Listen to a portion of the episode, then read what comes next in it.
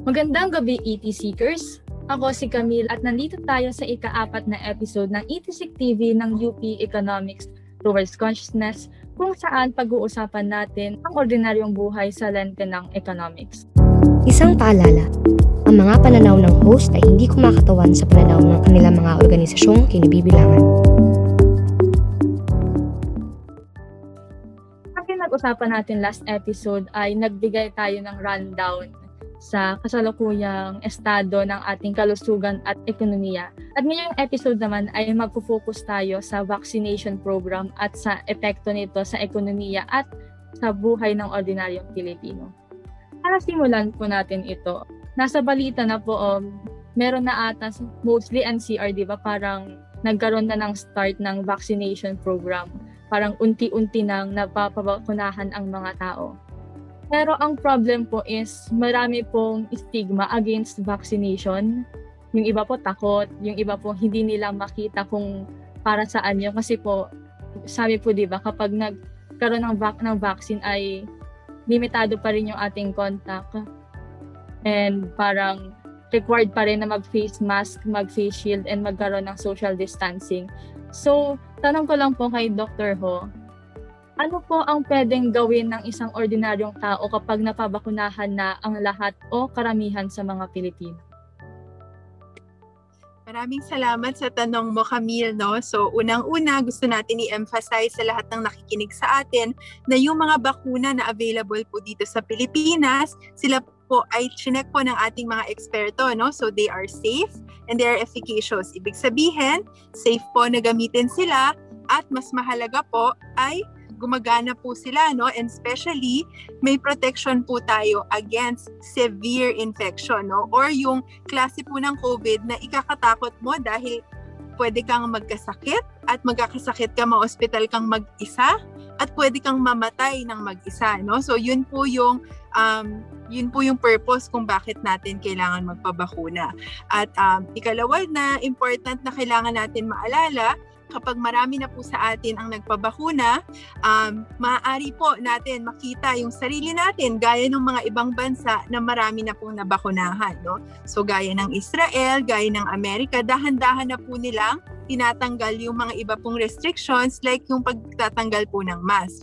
Pero kita nyo rin na yung ibang bansa na nagpabakuna na karamihan sa populasyon nila pero hindi pa ganun kataas, hindi pa rin sila talaga nagtatanggal ng mga restriction, no? So, dahan-dahan lang, kumbaga para tayong nagpipil ng onion, di ba? Isa-isang layer lang po yung tinatanggal natin dun sa protection. Pero dadating din po tayo doon. Kaya, ini-encourage natin ang lahat ng tao, hindi po lang sarili natin yung kailangan magpabakuna, kundi lahat ng kapamilya natin, katrabaho natin, kabarangay natin. Meron po sa news, parang sabing in the end of the year, ang goal natin ay 70 million people na ang mababakunahan and meron pong term na herd immunity. Um, gusto lang po namin maklarify para sa ating watchers, ano po ba ang herd immunity? Yung konsepto po ng herd immunity, baka mas mabilis kung gamitin natin ang community or barangay immunity, no? Kasi yung herd, ginagamit siya kalang, ka, karamihan no sa animals, 'di ba? Kaya minsan ay ano ba 'yon, no?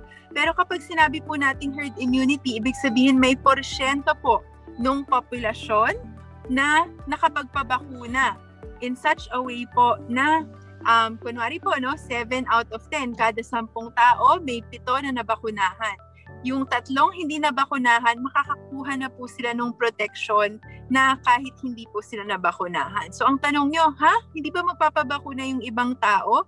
Yung iba magpapabakuna? Ang sagot doon is, um, unfortunately, no, merong mga ibang uh, mga tao sa populasyon, hindi po sila maaaring makakuha ng bakuna. So in this case po sa COVID-19 vaccine, hindi pa po siya pwedeng gamitin sa mga kabataan, di ba? Kasi yung mga uh, siyensya po natin sinasabi na um, 16 years old and above at sa bansa natin 18 years old and above lang yung pwedeng bakunahan. So lahat ng mga bata ngayon na hindi pwedeng mabakunahan, kung karamihan sa atin na bakunahan na, maaari natin silang maprotektahan. No? Yun po yung konsepto ng herd immunity. So parang nagbaranggayan tayo, nagtulungan tayo para maprotektahan yung mga vulnerable sa society natin.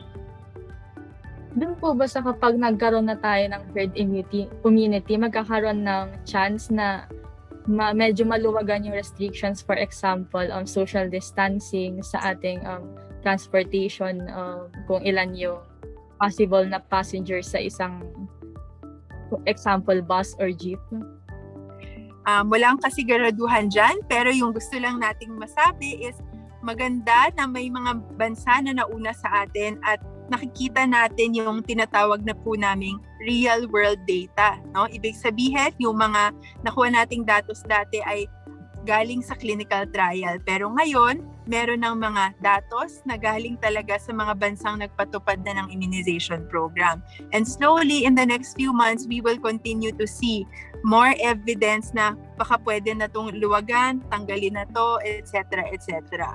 Pero yung gusto po namin bilang sa health sector, gusto namin is wag natin makalimutan naman yung mga habits na natutunan natin ngayon, no?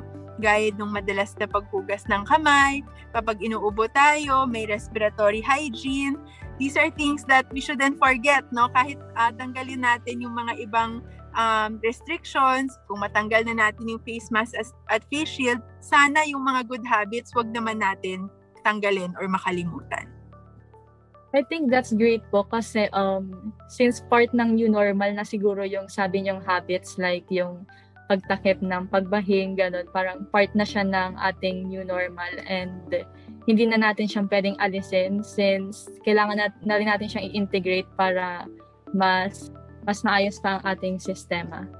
Ngayon naman po, um, itatanong ko po kay, kay Mr. Sonny, ano po kaya ang magiging epekto sa ekonomiya nito at sa kabuhayan since nga po yung binanggit po ni Dr. Ho na kapag nagkaroon na po ng parang community vaccination ay baka pwede nang luwagan ang ating restrictions. Ano po kaya ang maging epekto nito sa ekonomiya at kabuhayan ng pangkaraniwang mamamayan? So, Siyempre malaking bagay yan kasi kung ibig sabihin hindi na kailangan itong ECQ, MECQ at walang katapos ang GCQ, malaking bagay yun kasi ibig sabihin um, tama si Doc Bev, hindi normal pero at least medyo may um, pagbabalik ng sigla dun sa ekonomiya natin at hopefully babalik sa yung kabuhayan kita ng karaniwang um, pamilya. Um, pero siguro may two or three major points akong gusto ma-raise tungkol dyan eh. Um, una, dapat mula't simula, maramihan ng testing. Mula't simula, dapat maayos yung contact tracing natin. At dapat natutukoy kung sino talaga yung mga at-risk na individuals na ka-quarantine. Ito yung second point namin. Um, hindi kami naniniwala sa sinasabi ng ni Sec Galvez na makaka-70 million by the end of the year. Kasi tinatrack naman namin, eh. gusto na naman namin yung National Vaccination Dashboard. Um, since yung unang pagbabakuna ng official, not counting PSG, since yung unang pagbabakuna ng March hanggang itong May 5, ang nabakunahan pa lamang in terms of doses, um, parang 2.1 million. Yung naka-complete dose na dalawang dose, 342,000 lang. So yung pace na yun, more or less averaging about 34,000 a day. Kung ganun ang pace natin, may labing isang taon bago magkaroon ng, ng um, 70 million na makukuha yung two doses. At actually, as of today, sa aming pagkwenta din, para ma- makamit yung 70 million na double two doses by the end of the year, kailangan ng amazing 575,000 doses administered a day. Um, of course, gusto natin being optimistic. May feel-good endorphin naman na makakamahigit kalahating milyon, halos 600,000 na doses a day. Pero in the real world, ang hirap isipin nun. Um, tulad nga na pag ni Doc Bev, hindi hinahanda yung infrastruktura ng health system natin. Hindi hinanda for the testing, tracing, at may pagtansya kami, mukhang may kabagalan pa rin sa paghahanda, ibig sa pagbabakuna. So second point number two namin yon dahil siguradong hindi ma-resolve yung pandemya by the end of 2021. Next year pa to. So, ibig sabihin, ngayon, maghabol dun sa testing, tracing, quarantine para hindi na maulit yung lockdown. Kung hindi ginagawa yung tamang public health measures, baka June, July, mag-lockdown na naman tayo. Baka August, September, mag-lockdown na naman tayo. At yung, alam mo yun, yung, yung stress karaniwang pamilya, hindi alam siya ng manggagaling yung susunod na um, pakain nila sa kanyang pamilya. May, may, may problema doon. Uh, yung third point, ito from may konting personal experience, but also I think may larger problem.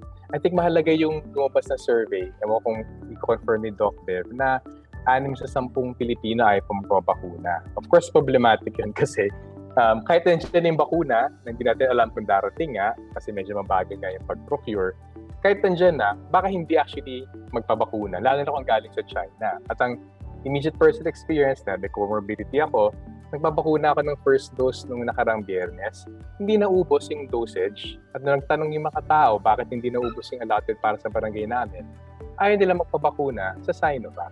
So alam mo yun, so parang hindi nakakatulong na kulang ang pagpapaliwanag sa publiko tungkol sa benefits ng bakuna.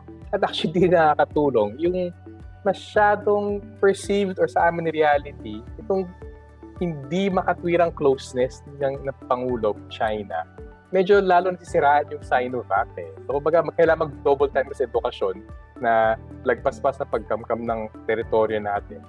Dapat may paliwanag. Hindi, yung Sinovac ay kailangan talaga at iba pa. At as yung drama pa na ibabalik yung Sinopharm donations. Medyo sa akin, kung inaasahan talaga marami sa bakuna natin galing China, hindi nakakatulong na indirectly masiraan yung mga vaccines. Takot na nga yung mga tamang bakuna, sisiraan mo pa yung China. So parang baka lalo pang matagal yung immunity natin. So ang last point ko lang doon, lalo na because may ganong klaseng difficulty makuha yung 70 million by the end of the year. Actually, impossibility yan, um, I think. All the more, dapat yung nabanggit ni Doc Bev na maayos sa public health measures, gawin na ngayon. At habang ginagawa rin yun, tulungan naman yung mga tao na naghihirap at nagugutom. Parang, parang priorities na lang sa paggastos ng trillion-trillion pisong budget ng pamahalaan. Spend on public health measures, hire at ng mga taong kinakailangan, at habang walang trabaho at gutom yung mga tao dahil hindi man ako contain yung pandemya, bigyan ng sapat na ayuda para may konting ginawa naman sila after over a year ng grabing endless lockdown. So, ayun po, um, na-discuss ni Sonny yung about sa epekto kap sa ordinaryong tao kapag napabakunahan. Um, i-ask ko lang po ulit kay Dr. Ho. Um, meron po siyang na-discuss about sa health sector. Uh, meron siyang na-discuss doon. And tanong ko lang po, in a health perspective po, ano po kaya yung pwedeng ano, epekto sa ordinaryong mamamayan at sa kabuhayan nila ng pagpapabakuna? Siyempre, diretso, no? Yung direct benefits ng health, ng pagbabakuna ay mahalaga, no? So, protection siya, um, not only from mild or moderate COVID, pero as I mentioned kanina, from severe COVID, no? Yung COVID na uh, pwedeng mas matagal, mas nakakatakot, mas maaari kang uh, ma-hospital ng mas matagal, ma-ICU at mamatay, no? At syempre, hindi lang naman yun yung kung ano yung pwedeng mangyari sa katawan mo, pero yung gastos din, no? Bagamat uh, bayad naman yung COVID admission ng PhilHealth, syempre merong uh, epekto siya sa mga ibang kapamilya mo, 'di ba? At alam natin tayo sa Pilipinas, um, sabi nga we live in multi-generational households, no? Nandiyan yung bata, nandiyan yung nakakatanda. So kung uh, may risk pa rin tayo, mataas yung risk natin na magka-COVID dahil tayo yung lumalabas lagi, um, meron chance na matransmit natin yun sa mga ibang tao sa bahay. At kung um, yung ibang tao na yon kasama rin sa mga naghahanap buhay, di syempre, no, may epekto din siya. So I think yun yung mga klarong-klaro na pwede nating makitang benepisyo kung tayo po ay nagpabakuna. So ayun po, um, na-discuss po na parang medyo limited po yung kaalaman din ng mga tao about vaccine. Meron pong stigma. So para po makahelp tayo sa uh, ating mga mamamayan, saan po kaya pwedeng makakuha ng information, ng impormasyon tungkol sa pagpapabakuna, yung mga hindi pa napapabakunahan? Sige, ako muna. So, uh, marami po tayong mga resources no, na available sa ating um, DOH, uh, Facebook page, may Viber din ang DOH, at meron din po tayong website. No? May isang um, pag pasok niyo po sa DOH website, maikiklik lang po kayong vaccines, no? Doon po yung lahat ng mga impormasyon. So, available po yon May English, meron pong Filipino, and meron kaming ibang materials no, na naka-Bisaya. Same way, no, kung ang nanonood po sa atin ay taga um, ibang regions natin, ang mga regional uh, DOH din po ay nagpa-publish ng mga iba-ibang materials na ayon po sa iba-ibang dialects po natin or lengguwahe, di ba? So available yon no online. Pero meron din po tayong mga ginawa na po mga videos. Uh, meron po doon mga drama, no, radyo drama or uh, parang maiksing-maiksing teleserye na nag explain po nitong mga konsepto na in very simple format. No? So, maaari nyo po siyang makuha sa bit.ly ly slash resbakuna materials. No? Yung kampanya natin ay tinatawag nating resbakuna. No? So, re-resback ang bakuna, ang resback natin, or ang uh, ang tulong natin during this pandemic. Thank you! Interesting po. O, madami po talagang platforms na pwedeng makakuha ng information about sa vaccine. Ang clarify ko lang po, sa barangay level, um, dun po sa mga kanya-kanyang komunidad, meron po kayang pwedeng mapagkuhanan ng information yung mga walang access sa technology, ganun. Siyempre, no? Importante yon kasi hindi namin yun nakakalimutan. So, isang parte ng ginagawa po namin ay ang pagte-train sa ating mga barangay health workers at information officers sa bawat LGU. No? Uh, meron po silang mga materyales na pwedeng maipamigay, mga brochures, to, um, comics, uh, na maaari na pong ma-access ng mga taong bayan. So, may mga araw din po na naglalabas po kami sa Jaryo. Um, iba-iba pong klaseng Jaryo din kasi alam natin yun pa rin yung nakakarating sa mga um, ano natin, sa mga kababayan natin. So kapag um, dumating na yung karamihan ng stocks ng vaccine, doon na po kayo makakita ng mas maraming mga information galing sa television, no? Kasi yun ay medyo mas mahal na um, means of communicating. At syempre, kailangan siguraduhin namin, sabi nga ni Sir Sunny, no? kailangan nandito yung stocks kasi baka pumunta yung mga tao um, at no, wala pang bakuna doon sa center nila. So, medyo tinatiming din naman namin. At ngayon, marami, mas masaya din kami kasi marami pong mga private at civil society organizations na kanya-kanya pong may inaalaga ang mga sektor ang tumutulong po sa amin sa mga town hall. No? Yung town hall po ay maaring online at maaring din po siyang face-to-face. No? So, mingi rin kami ng tulong kasi, kunwari po, uh, mga farmer groups, di ba? Meron na po talagang um, mga mekanismo para ma-reach sila. No? So, nakikiusap lang kami at tinutulungan naman kami ng iba-ibang organisasyon doon glad to hear po kasi um, mahalaga rin pong um, pangkalahatan yung impormasyon na makakarating especially since ang mga ordinaryong mamamayan natin ay mostly wala pa rin access dun sa mga internet ganun. So very happy po ako na malaman sa inyong nakaabot na po sa ganun. Oras na para sa Eat with C.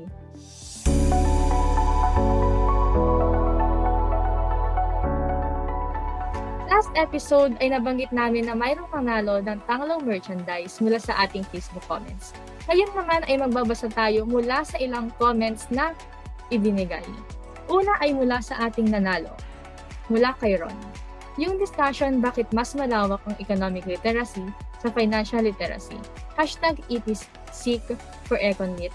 Para sa akin, oh, medyo interesting talaga tong pagkakaiba nila kasi interchangeable sila eh parang na-connect mo yung econ sa fi- sa finance. So very important talaga na ma-distinguish mo and super happy ako na ganun din yung naisip ni Ron. And ang pangalawang comment ay galing kay Marian. Favorite ko yung part na in-explain ni Ate Mayen, yung importance ng econ literacy sa pagiging voter.